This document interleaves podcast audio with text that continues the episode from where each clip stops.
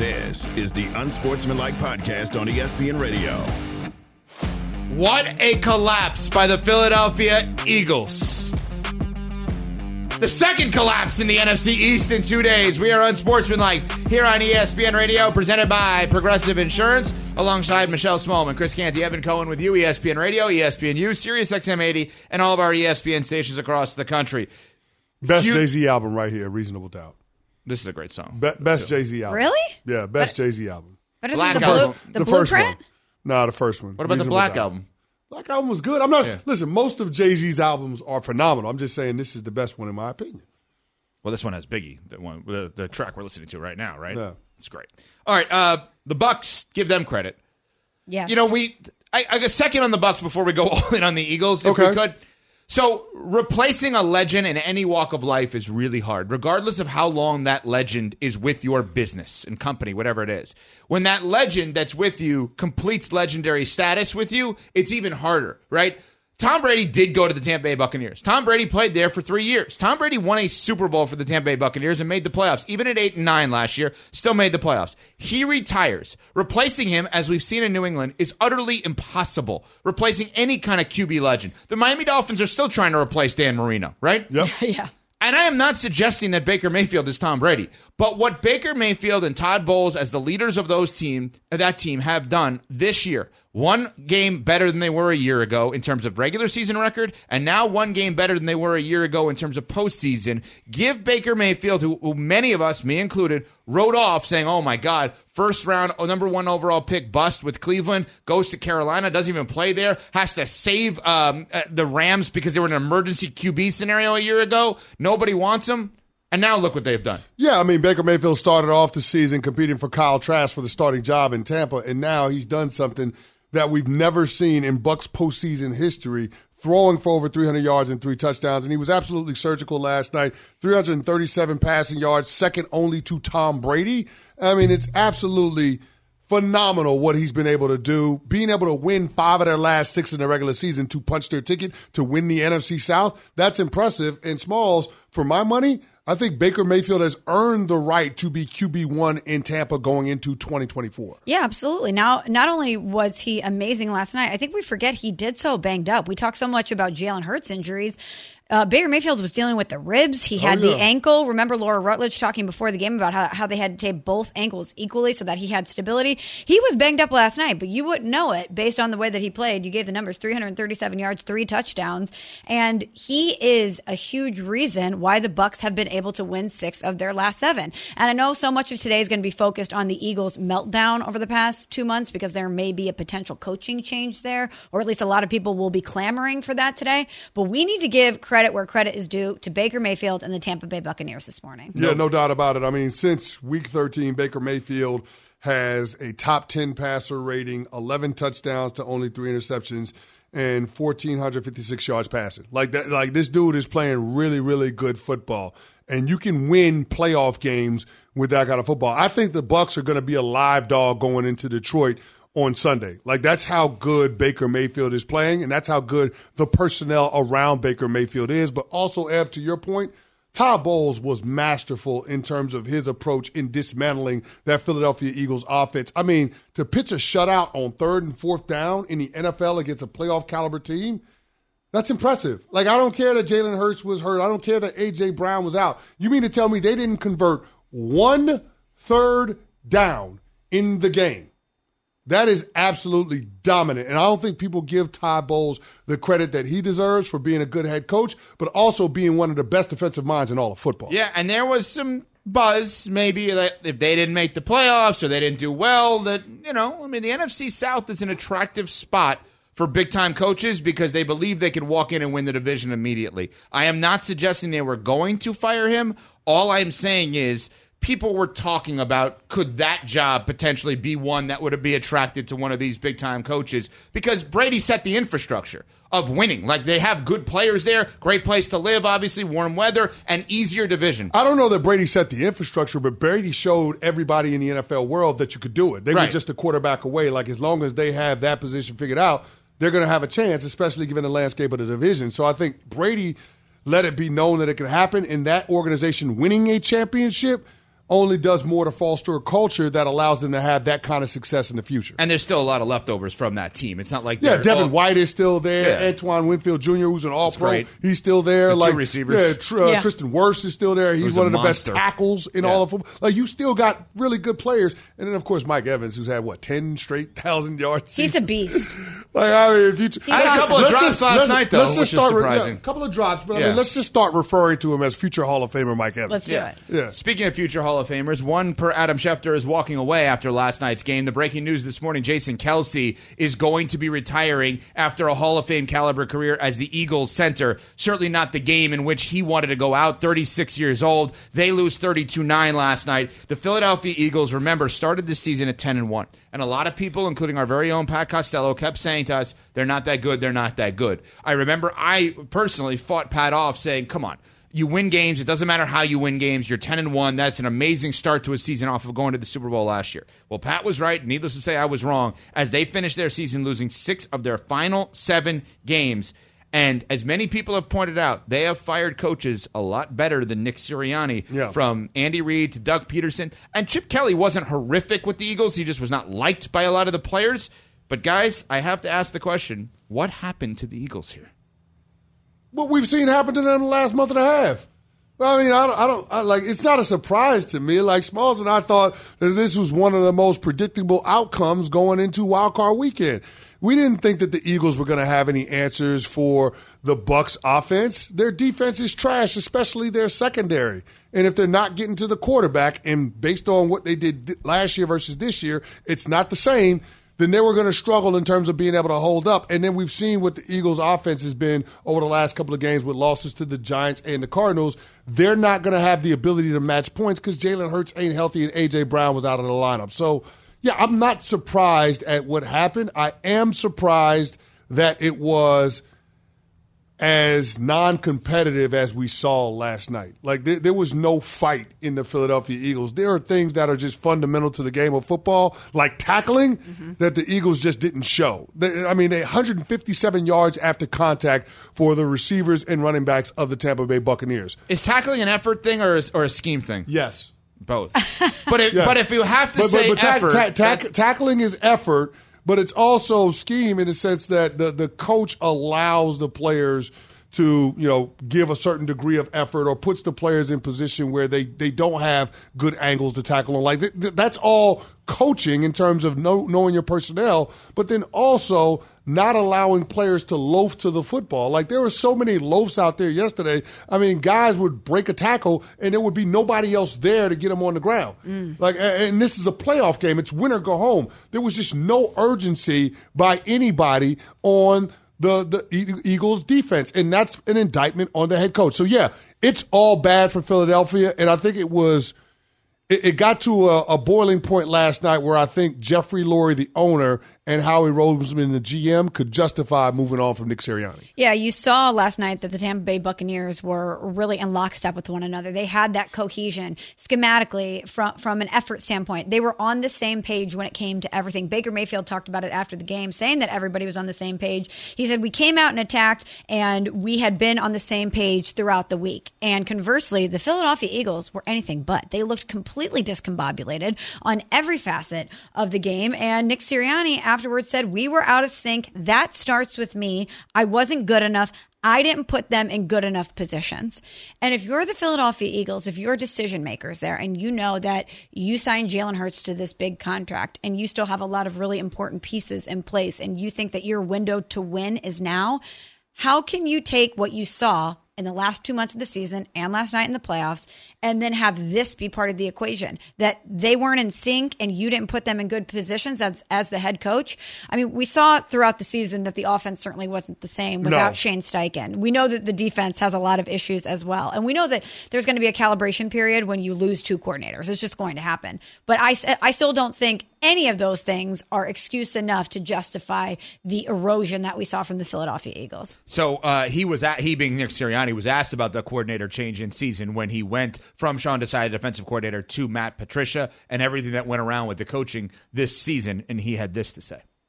That's that's a little premature to talk through that. Everybody in that locker room's hurting right now. Coaches, players, staff, every, everybody in that locker room's uh, hurting. And my job right now is to be there for them, be there for the guys. We'll find exactly. We'll get into all that. Uh, I'm not there yet. Yeah, we're hurting right now. Tough to you know to go out you know the way we did this. Uh, hats off to the the Bucs. They had a good game plan. They did a good job. But my mind right now is not is not there. You know, I got a lot of time to think about that. My mind right now is on the locker room, guys guys, the coaches, um, all those. All those.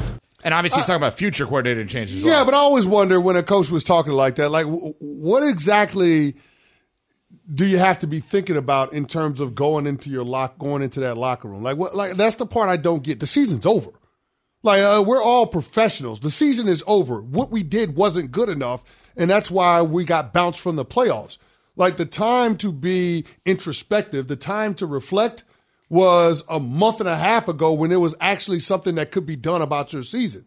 So when they're asking you about your job security, I get that you don't want to answer the question, but don't try to deflect and say, well, I'm thinking about my guys right now. Were you thinking about them before the game, before you develop your third down plan that didn't allow them to convert one third down? Not one? You ain't even pinch the Bucs defense on third down? Like didn't even come close? Like that, like you had no answers for the blitz. Todd Bowles blitzed 60% of the time. You know why? Because you had no answers for the freaking blitz. Jalen Hurts averaged four and a half yards per pass attempt on the blitz. On all other passing plays, he averaged 10 yards an attempt. You had no answers on third down, no answer for the blitz. So don't give me this business about how you want to be thoughtful or how you want to care on and love on your players post game after you got embarrassed. The time for that was before the game, not afterward. What the hell do you need to talk to him about afterward? Going to Cancun, my off-season vacation?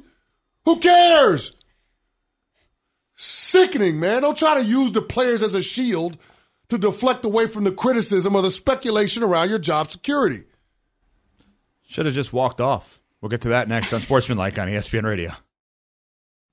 We all know breakfast is an important part of your day, but sometimes when you're traveling for business, you end up staying at a hotel that doesn't offer any. You know what happens? You grab a cup of coffee and skip the meal entirely. We've all been there. But if you book a room at La Quinta by Wyndham, you can enjoy their free bright side breakfast featuring delicious baked goods, fruit, eggs, yogurt, and waffles. And really, who doesn't want to start their day with a fresh hot waffle? Tonight, La Quinta, tomorrow, you shine. Book direct at lq.com.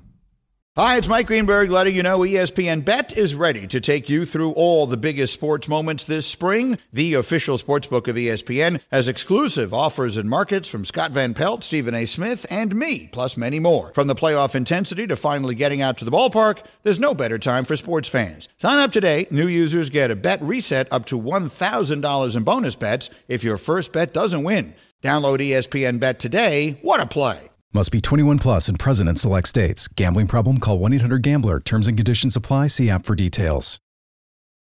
This is the Unsportsmanlike podcast on ESPN Radio. Evan Canty and Michelle are Unsportsmanlike. Buffalo moves on and will host Kansas City. The Steelers' season is at an end. That's the end of the game with the final score. The Buffalo Bills 31, the Pittsburgh Steelers 17. We didn't do what was required to win tonight. We didn't take care of the ball. We didn't get the ball from them enough in an environment like this, and thus uh, the score. We knew being on, on the road, you got to come out and you know keep it close early, and we didn't. But you know, it was probably the way we fought back there at the end and never stopped believing. There was no shame in what the Pittsburgh Steelers did last night. They lost to a better team on the road. Buffalo is better. The Steelers don't have a quarterback. No, no, no, no. I'm not going to agree with you on that one. There was shame in it because it didn't have to go down like that. The turnovers in the first half, especially the pick that Mason Rudolph threw in the end zone, those types of plays can't happen. It's Mason it- Rudolph. you know, I mean, like it's Mason Rudolph. Yeah, I- I but still, you can't many- make did that even know he was mistake, though. the- did we even know he was still in the league when they named him starter? You're saying your expectations for him aren't that high. I'm just saying, like at some point, we we had to look at this and say the Pittsburgh Steelers were overachieving, even getting into the postseason. I agree, but there are just some things that are fundamental to the game of football. Throwing a pick in the end zone is bad quarterback play no matter who you are. Like there's that. and then there's the fumble, and then of course there's what happened um, with Pat Freiermuth, who almost gave it away again. I mean, if his helmet doesn't touch the ball while he's out of bounds, that's at another turnover in the first half for the Steelers. It was sloppy football for the majority of the first half. They didn't give themselves a chance. Now, I agree with you. They would have eventually been outclassed, especially with the way that Josh Allen played. But the Pittsburgh Steelers made it easy on the Bills yesterday. Yeah, but knowing the quarterback situation, knowing you're without TJ Watt, knowing you're going into Buffalo, those conditions, even though they're from Pittsburgh, I didn't really expect the outcome to be much different. Well, and Agreed. the, Bill, the Bills Agreed. did beat the Steelers 31-17. It was a one-score game late. Uh, great touchdown to uh, Khalil Shakir uh, as he like just t- broke every tackle, specifically Minkah Fitzpatrick. It was unbelievable late in that game. So the Bills advance. They're going to go and host Kansas City, which is the first time that matchup has happened in I can't wait for that game. Me too. Cannot wait for that game. And it's interesting because Patrick Mahomes has nothing to prove, but he does have something to accomplish, right? He has a road win he has not accomplished yet in the postseason. Now, that is for good reason because he always leads his team to home field advantage. So there is nothing to prove, but that is a tremendous matchup coming up this weekend. But last night, the final question and answer of the press conference with Mike Tomlin, our very own Brooke Pryor, ESPN uh, Steelers reporter, who's going to join us in about an hour, asked this question to Mike Tomlin and got this response or lack thereof. Mike, you have a year left on your contract. His face. Mike, you have a year left on your contract. That was the extent of what Brooke Pryor could get out there, and Mike Tomlin walked off of that press conference.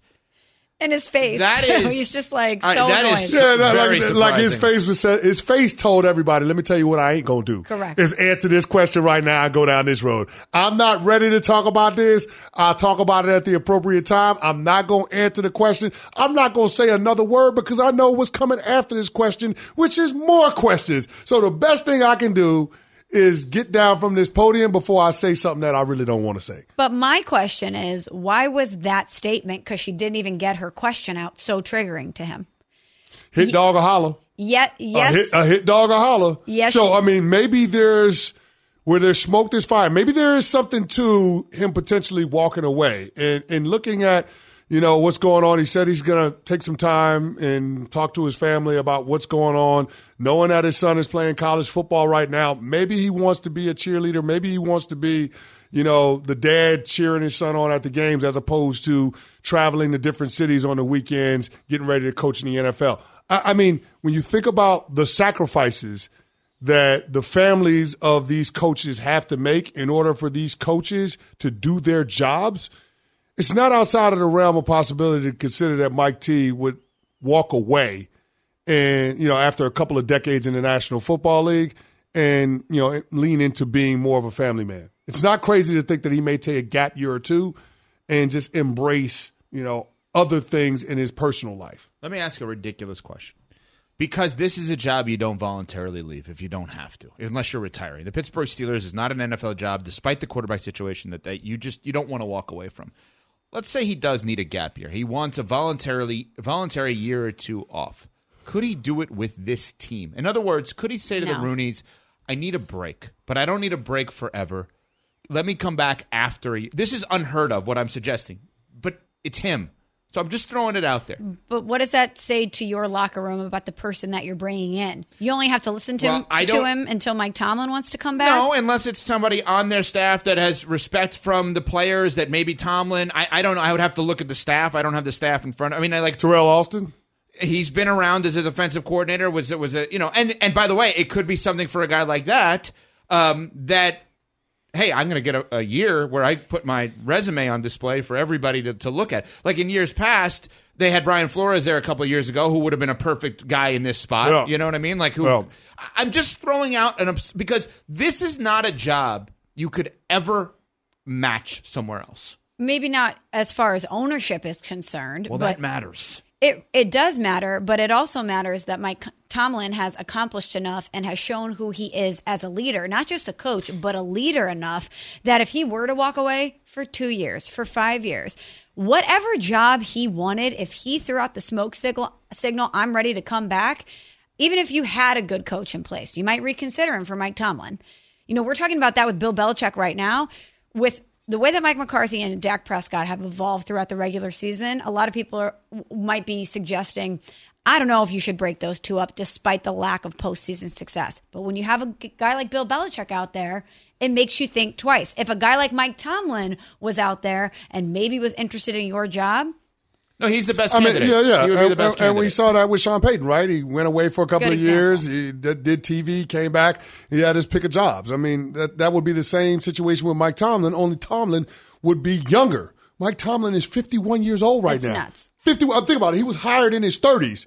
And he's 51 years old right now. So, yeah, he'll have an opportunity in a few years if he wants to resume his NFL coaching per- career, assuming that he steps down this offseason. But I guess the whole question around whether or not he wants to come back in 2024 with the Steelers should be centered around who his quarterback is going to be. And we just had Jeff Saturday in studio in the seven o'clock hour, and he said, look, he's going to go up with a short list of the guys that he would want to play quarterback. And if the Steelers can't commit to getting one of those guys, then why should Mike Tomlin commit to continuing to coach this team? When you mm-hmm. looked across the sideline yesterday and the other team has a quarterback like Josh Allen, or you look across the sidelines in the division and the other teams have Lamar Jackson, Joe Burrow, Deshaun Watson, yeah, I'm going to want an upgrade at quarterback. And Kenny Pickett and Mason Rudolph combo just ain't it. They've got to take a big swing, and that's not the Steeler way. That's not what Pittsburgh does. So I'm be curious to see whether or not they dip their toe in the waters when it comes to quarterbacks that might be able to be traded for, or guys in free agency, and or potentially making a move up in the draft order in order to get one of these signal callers. There are a lot of different avenues they can go down, but all of them would be uncharacteristic of what we've seen this Steelers organization do. Let me update my crazy theory. If he walks into the Rooneys and say says, "I think I, I need a break. I'm going to walk away," I would ask them the question like, retire or you need a break? Like, meaning, do you want to take a leave of absence for a year, whatever it is, and then we bring like, I'm just not letting him walk out the door. I, from my perspective, I can't hire better than him. I'm willing to take that gap year. I'm willing, if you let's use Teryl Austin, the, the defensive coordinator. I'm willing to have a developmental year for another coach. I, I'm just, I can't do better than him. I, there's no way I can do better. And I know Steelers fans today are saying, "Get him out of here. We haven't won since They're insane. 2016." They're insane. insane. Yeah. If he were to, if Mike Tomlin were to be out there right now, and nobody loves Belichick more than I do, he is the single best candidate. Why for all these jobs? Why? He has the Belichick-ish level of legacy, winning, and longevity, and and the Vrabel level of future because he's young and relation to players. He would be the single best candidate. He would be better than Belichick, better than Vrabel, better than Carroll, better than Harbaugh. More people would want Tomlin than any of the other guys out there right now. I hear what you're saying, but how, as the Steelers, are you going to sell having a substitute teacher in place until Mike Tomlin wants to return? That doesn't feel like a very Pittsburgh Steelers thing to do either. They would want to, I don't know, I just feel like a an organization with that level of cachet and historical success would want to say, okay, even though if you wanted to return, you might be your, our best option. I also have confidence in us as ownership to go out there and find the next you. Yeah, but there's also the, the, another part of this. Like, hey, we're not going to be that good next year anyway. So, like, what's the difference? Right? Maybe having that. I mean, I understand the substitute teacher. I, I am bringing up something that is absurd and ridiculous. I get it. But the Rooney family having three coaches over the last 100 years, it feels like, and having Mike Tomlin for 17 years, that in itself is absurd. So I'm going to try to think differently because of how rare that partnership has been in the NFL. And this is a partnership, unlike Belichick and Kraft, where they seemingly are on the same page at all times. There's no power struggle. There's no, I want my team back. This is so abnormal that I think when thinking about the future, you may have to also think abnormally. But but here's what I would say: it's hard to justify allowing Tomlin to take a leave of absence when you see him sitting at a desk on a pregame show on on Sundays talking about football. So like like that's the part Well, that's that- different. That's the That's part that different. like I, I don't see Mike Tomlin stepping completely away. I see him taking a step back from coaching, but I see him always being involved with the NFL in some capacity, whether it's working for the league office or whether it's working for a broadcast partner of the league. He's going to be doing something around football. I'm just thinking of different roles that he could have that aren't so intrusive on his personal life because of the different milestones that his family members are going through. I get the overall idea is crazy. I understand that.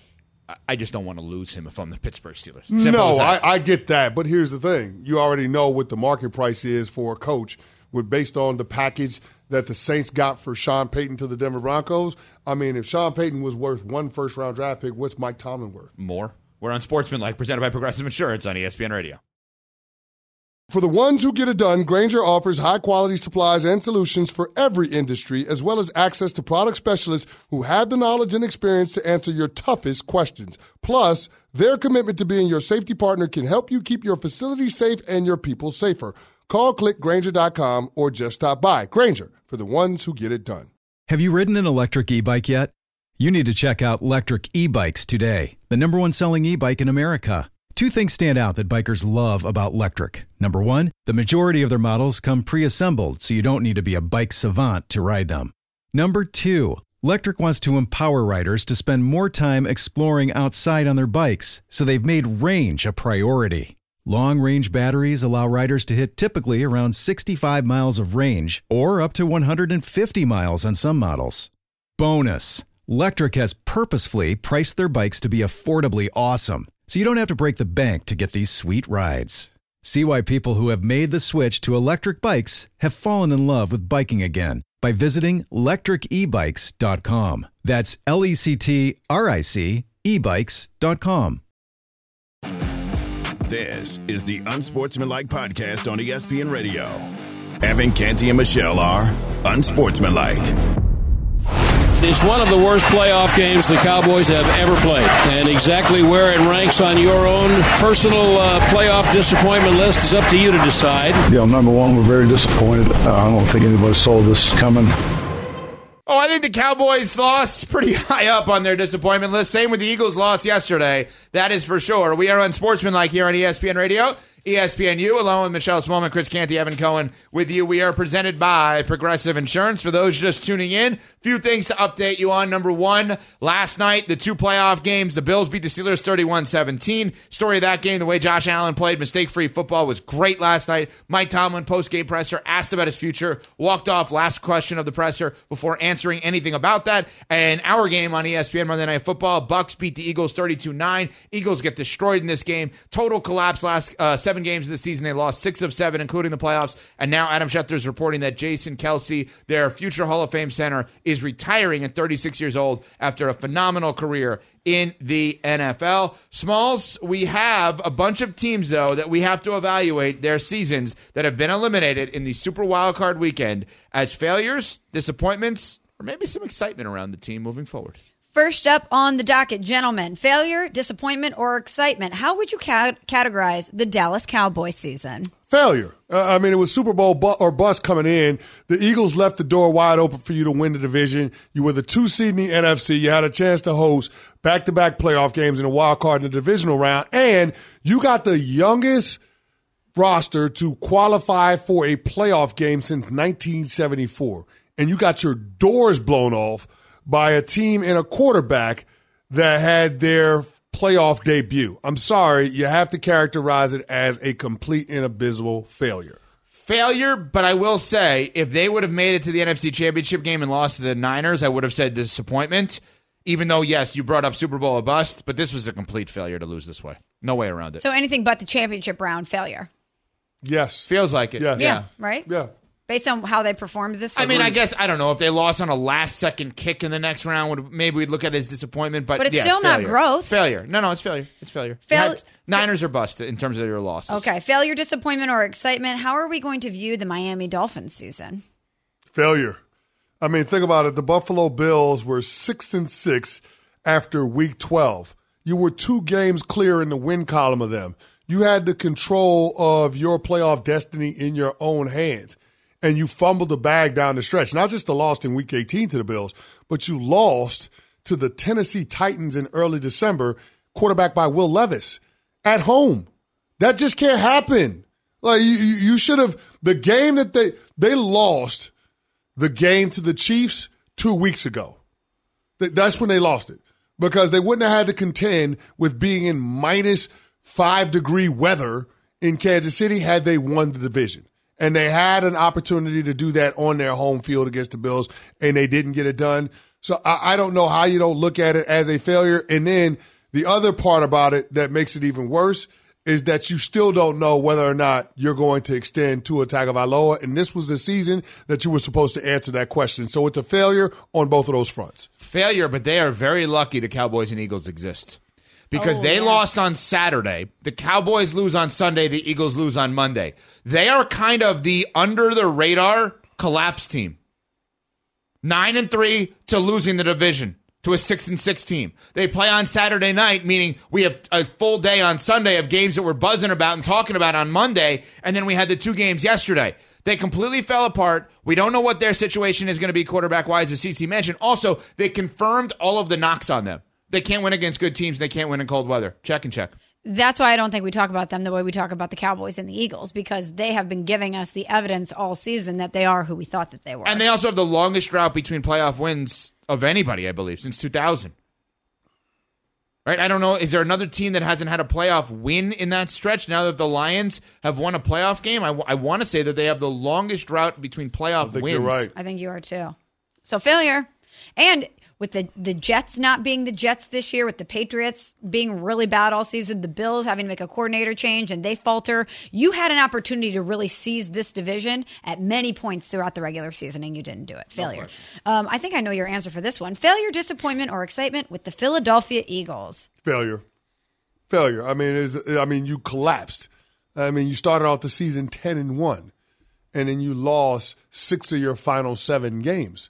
I mean, I mean, you have to compare it to the all-time collapses that we've seen in recent memory. I think the Pittsburgh Steelers, who started out 11 and 0 in 2020, ended up having a collapse and getting bounced early in the playoffs. I mean, that's that's this type of failure. So this is this is all-time bad, and this is the kind of losing stretch, and it's the kind of lackluster performance in the playoffs that gets coaches fired.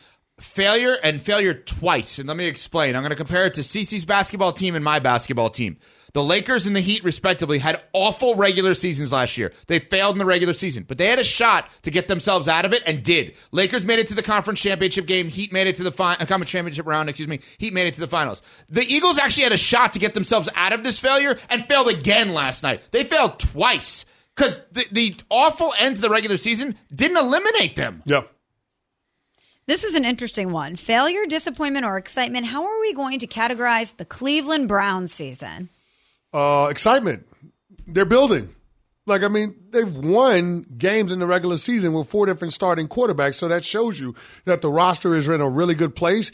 And Kevin Stefanski is a good coach. And Andrew Berry knows what the hell he's doing in terms of buying the groceries. I, I'm not going to, I'm not going to allow the Deshaun Watson deal to be his lasting legacy when they've shown me that what he did in terms of putting together the other 52 guys on this team is good enough to make it to the playoffs, independent of what your quarterback situation was. So I think there's got to be a lot of excitement in Cleveland. And here's the thing the quarterback play couldn't be much worse than what they got this year. And they were still good enough to have a playoff caliber season and be a double digit win team.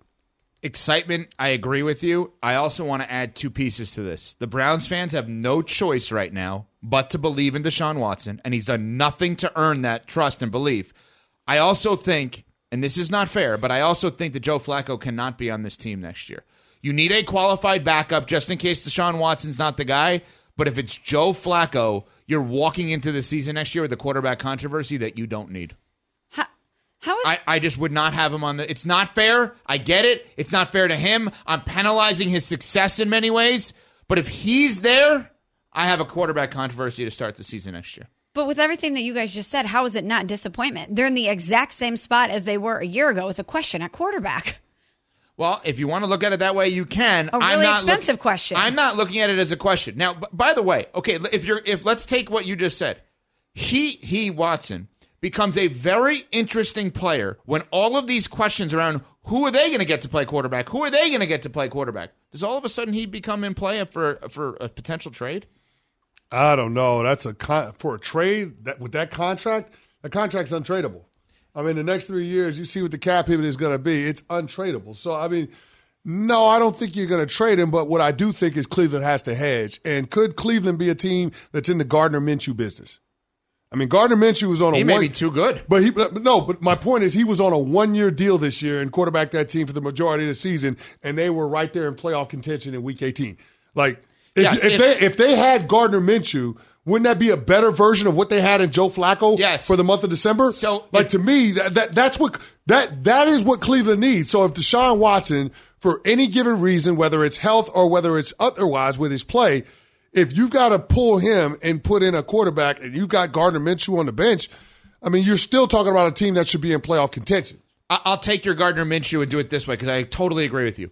The Cleveland Browns need to get the 33rd best quarterback in the league. Yes. Whoever they de- but it can't be Flacco. Again, it's not it's not fair. He's too much of a of a folk hero there now. Yeah. They can accept, oh, Ryan Tannehill's our backup. Right, that's fine. That- Nobody's going to buzz about that. It's like Nick Foles not allowing, not continuing to be the backup behind Carson Wentz. exactly like you right. can't do that. Yeah, I'm with you. Yeah. I'm with you. I follow you. Next. What about the LA Rams? Failure, disappointment, or excitement? Oh, excitement, right? Has you got to say it's excitement. Has I mean, they were five and twelve last year. Like this is a team that's still rebuilding. Remember, they were like f them picks and, and they won a Super Bowl, but this is the downside to trading away all of those picks and not having a first round pick since Jared Goff in 2016. Like you, you, it's going to take you some time. Now, good for them that they were able to hit on a lot of draft picks. Kobie Turner, defensive tackle. I mean, that guy is in the running for defensive rookie of the year. He's that good. So I mean, they're building towards something. Puka Nacua, outstanding rookie season, sets the rookie record for receiving yards. Like they they've got some young pieces that you feel good about them building around. The only question is what they're going to do with Matt Stafford moving forward. But they weren't supposed to make the playoffs this year, and they ripped off wins in seven of their final eight games to be in that position. So credit to Sean McVay for getting it done. It's got to be excitement. excitement, but I do wonder what you just said about Stafford. Are they on two timelines? Is Stafford on the same timeline as all the young players, or is there something to be said about getting a quarterback? And Stafford's awesome. Getting a quarterback that better fits the timeline of all the other guys. Mm. I don't have an answer to that question. Tua? Stafford for Tua? Who says no? Oh, if I was Rams, I'd say no. I would Okay. too. All right. Yeah, I'm just, you could I'm just get, you throwing could anything get, you could there. get more for Stafford. Yeah. Two in a first. Like I said, I if I if I'm Sean McVay, I don't know that I want to. I don't know that I'm in the Tua business. But I mean, Matt Stafford for a first, given you know a very specific situation, is not crazy to think. It's not crazy to think. Just saying. Just saying. They have a good young team and an older quarterback. All right, uh, coming up, the coaching carousel continues. Bill Belichick and Jim Harbaugh. We know factually they interviewed two different places yesterday. We'll get to that coming up. It's on Sportsmanlike, presented by Progressive Insurance on ESPN Radio. Hi, it's Mike Greenberg letting you know ESPN Bet is ready to take you through all the biggest sports moments this spring. The official sportsbook of ESPN has exclusive offers and markets from Scott Van Pelt, Stephen A. Smith, and me, plus many more. From the playoff intensity to finally getting out to the ballpark, there's no better time for sports fans. Sign up today. New users get a bet reset up to $1,000 in bonus bets if your first bet doesn't win. Download ESPN Bet today. What a play! Must be 21 plus and present in select states. Gambling problem? Call 1 800 Gambler. Terms and conditions apply. See app for details. This is the Unsportsmanlike podcast on ESPN Radio. Evan Canty and Michelle are Unsportsmanlike. I think the game that they won puts Harbaugh closer to leaving Michigan. I believe that the NFL will help dictate or determine whether or not he goes. He did what he set out to do. I think he'll feel like he can walk away and say, I did the job I came here to do. The coaching carousel is remarkable right now in the NFL, and it only may get more interesting if some of these playoff teams make moves. We are on Sportsmanlike, presented by Progressive Insurance, along with Michelle Smallmon, Chris Canty, Evan Cohen with you. Yesterday, Bill Belichick interviewed the Falcons, and Jim Harbaugh interviewed the Chargers. Uh, yeah, I said it the way I said it on purpose. Those two guys interviewed the teams, right? The teams ain't interviewing them. When you're talking about those two teams with those two guys, Yeah. Bill Belichick had a series of questions for Arthur Blank, and Jim Harbaugh had a series of questions for the Spanos family, right? Yeah, I'm with you on that one. I, I still don't think the Spanos family is willing to pay what it's going to take to get Jim Harbaugh from Ann Arbor. Like, I know that Greeny says that Jim loves Justin Herbert as a quarterback, and that's all well and good. But there needs to be some money behind their commitment to finding the very best coach for Justin Herbert moving forward. And I just don't see a world in which the Chargers and the Spanos family are willing to have the highest paid coach in the NFL. That's what it's going to take to get him from Michigan. You're going to make Jim Harbaugh the highest paid coach in the NFL. Right now, the high water mark is Sean Payton at $18 million a year. I just have a hard time believing that the Chargers organization is going to pay that for a head coach. Do you think he'll command more than Belichick strictly because of the amount of years that the contract might include? I think he would command more potentially because he has a job and Belichick does not. Yeah. Mm. Right? So, like, he has the leverage of, nah, I'll just go back to Michigan. Belichick doesn't have that, unfortunately, right now. True. Good point. So, if we're going to, let's do it And he just way. won a national championship. And he's He did. younger. But Bill Belichick's got a, a firmer Yeah, NFL but he's, had, but, resume. he's, but he's had more success in recent memory, and we've also seen him have success at the pro level. He went to three straight conference championship games when he was with the San Francisco 49ers. Not to say that Bill Belichick isn't a, a proven head coach, but in terms of being able to relate to this generation of athlete, in terms of being a quarterback whisperer, Mhm. I think that Jim Harbaugh has that in spades more so than Bill Belichick does. And if you're ever the Chargers, or if you're the Chargers, if you were ever going to back up the Brinks truck and really overspend on a head coach, isn't it not this guy Yeah. who's done it at the collegiate level, as you mentioned, fresh off Co- of coached at the collegiate level in Southern California. I was going to say that. He has ties to the area. He has been to a Super Bowl at the NFL level, and he makes you relevant. Jim Harbaugh is polarizing. You either love him or you hate him. And for an organization that we never talk about that lives under the shroud of meh, we're going to talk about the Chargers all the time if Jim Harbaugh's the head coach. And by the way, if he's not, Pete Carroll has the same thing that you just said. That's ties. To, Pete Carroll is huge in LA. Oh, no doubt. Right. Yeah, So yeah. Pete LA Carroll- used LA. I say used to. LA is. I mean, USC is the pro team in LA. Like they are, and, and and Pete is the last one to actually have success at the highest level. Right, back to back championships, two thousand three, two thousand four. So yeah, I mean. You're right. I don't know that the Chargers would be willing to go down that road and hire They'd the be so the- relevant. the oldest head coach in the NFL. That dude with Justin Herbert would make them so I love Pete, relevant. I love Pete Carroll. I still think he's got plenty of juice to be a I head agree. coach in this league. All right, so let's do a couple. Let's do this two different ways. All right, we're gonna the coaching carousel. We're gonna get on it. We're gonna ride it here, but we're gonna do it as we're gonna place people different spots. Okay. All right. So here's what we're gonna do. Let's place Belichick somewhere. We'll start there. So we're playing matchmaker. Yeah. Okay, love it. Wasn't there a show on uh, Bravo Matchmaker? Millionaire matchmaker, which Yeah. is quite literally what this will be because all of these guys are going to get paid millions of dollars. Right. Okay. So millionaire matchmaker. Here we go. Uh, where does Bel- where are we matching Belichick? Dallas Cowboys. I think everything that Belichick brings to the table in terms of culture setter Mm. and and forming an agenda for everybody in the organization to adhere to, that's the organization that needs it, the Dallas Cowboys. I think the Philadelphia Eagles, and I know they obviously haven't fired their head coach up until this point, but it feels like Jalen Hurts would be a perfect quarterback for Bill Belichick. They have a lot of really strong pieces in place. I, I just see him there. It feels like he fits that city. And I think this is a win now situation for both the head coach and the team. And it's weird. I would say Atlanta. And I just think where there's smoke, there's fire, and that gives him the best opportunity to be him. So we don't have an agreement on that. Let's go to Vrabel. Where are we placing Vrabel? I love Philadelphia. Actually, let's do it this way. Let's leave Belichick out. We'll come back to him at the end, and because maybe we'll we'll figure it out this way. Vrabel, I like Philadelphia with Vrabel too. Same. Well, you have Belichick there, but let's leave Belichick out for a second. Vrabel, you in on this? I like him in Dallas. Okay, we're not going to agree on any of We're, this. we're talking about a team that, as you said, CC, is lacking toughness. And Mike Vrabel is somebody that's going to come in and he's going to instill that immediately. Okay, let's. Uh, so then we're not going to do this. Let's do. Um, let's do the Chargers. Are we putting Harbaugh there? I, I hate it, but it feels like it's a likely conclusion.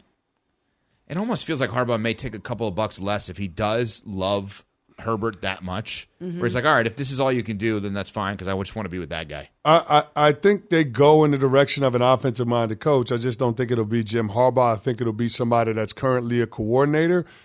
Um, and if that's the case, I would probably go Ben Johnson from the Detroit Lions. Okay. Okay, what about Washington? Because that's where I would have gone with Ben Johnson. That he would have been paired with Adam Peters, the general manager there, and then have that young, kind of innovative mindset in Washington. But you have him off the board potentially with the Chargers. So I guess Ben I would, Johnson, I if would, he I would, I would go, go. I would go with another. Um, I would go with a Shanahan disciple. Uh, I would Bobby go with Bobby Slowik. Okay. from the Houston Texans. I actually would love Harbaugh there too, knowing that they have a high pick. He's going to be able to take one of those young quarterbacks, develop it. They are going to be basically a blank slate. He can instill his culture, his identity. You know, with that new ownership group, they're going to give him all the resources needed to have success. They have a new stadium coming down the line. Couldn't it just feel like the perfect spot for Harbaugh to? Put some roots, and that is a, a once proud franchise. Yeah. He could be the one to Yeah. come in and resurrect it. Yeah. That feels like a good fit to me. Seattle. Ooh, that is an tough int- one. You know who I got? Mike Macdonald, defensive coordinator for the Baltimore Ravens. Oh. They like defensive minded coaches. I can see John Schneider going back to the well in that regard. They got a lot of young, great young pieces on that side. Uh, yeah. yeah, I like Mike Macdonald. I like another guy with the same initials, Mike McCarthy. Next, I'm just saying. Next, Vegas. AP, Antonio Pierce. Done. Okay, Carolina. I love Pete Carroll there. I've said this a bunch of times. If Pete Carroll's not with the Chargers No. and it's Harbaugh, I would hand Pete Carroll the organization if I am Carolina and get out of the Well, way. go with Mike McCarthy. Put Mike McCarthy. Mike there. McCarthy can work Wait, there too. You're assuming that the owner can get out of the way. And if I'm Pete Carroll and the book is out on this person, why would I want at this stage in my career and my life to put myself in that tumultuous situation? Yeah, another name for for the Carolina Panthers job: Frank Smith, offensive coordinator for the Miami Dolphins. Tennessee, very quickly here. Somebody's got to hire Raheem Morris. I mean, he's got great experience. Rams defensive coordinator, been a head coach before, coach on offense and defense. I'd love to see him somewhere. Yeah, that'd be a good fit. I don't know if they're going to do that, but that's boy. The coaching carousel is very interesting because Belichick and Vrabel are going to determine where everybody's going to go. We're on Sportsmanlike on ESPN Radio. Thanks for listening to the Unsportsmanlike podcast on ESPN Radio. You can listen to Unsportsmanlike live weekdays from 6 to 10 a.m. Eastern on ESPN Radio, the ESPN app, and on SiriusXM Channel 80. You can also watch on E ESPN2 and on ESPNU. Unsportsmanlike with Evan Canty and Michelle.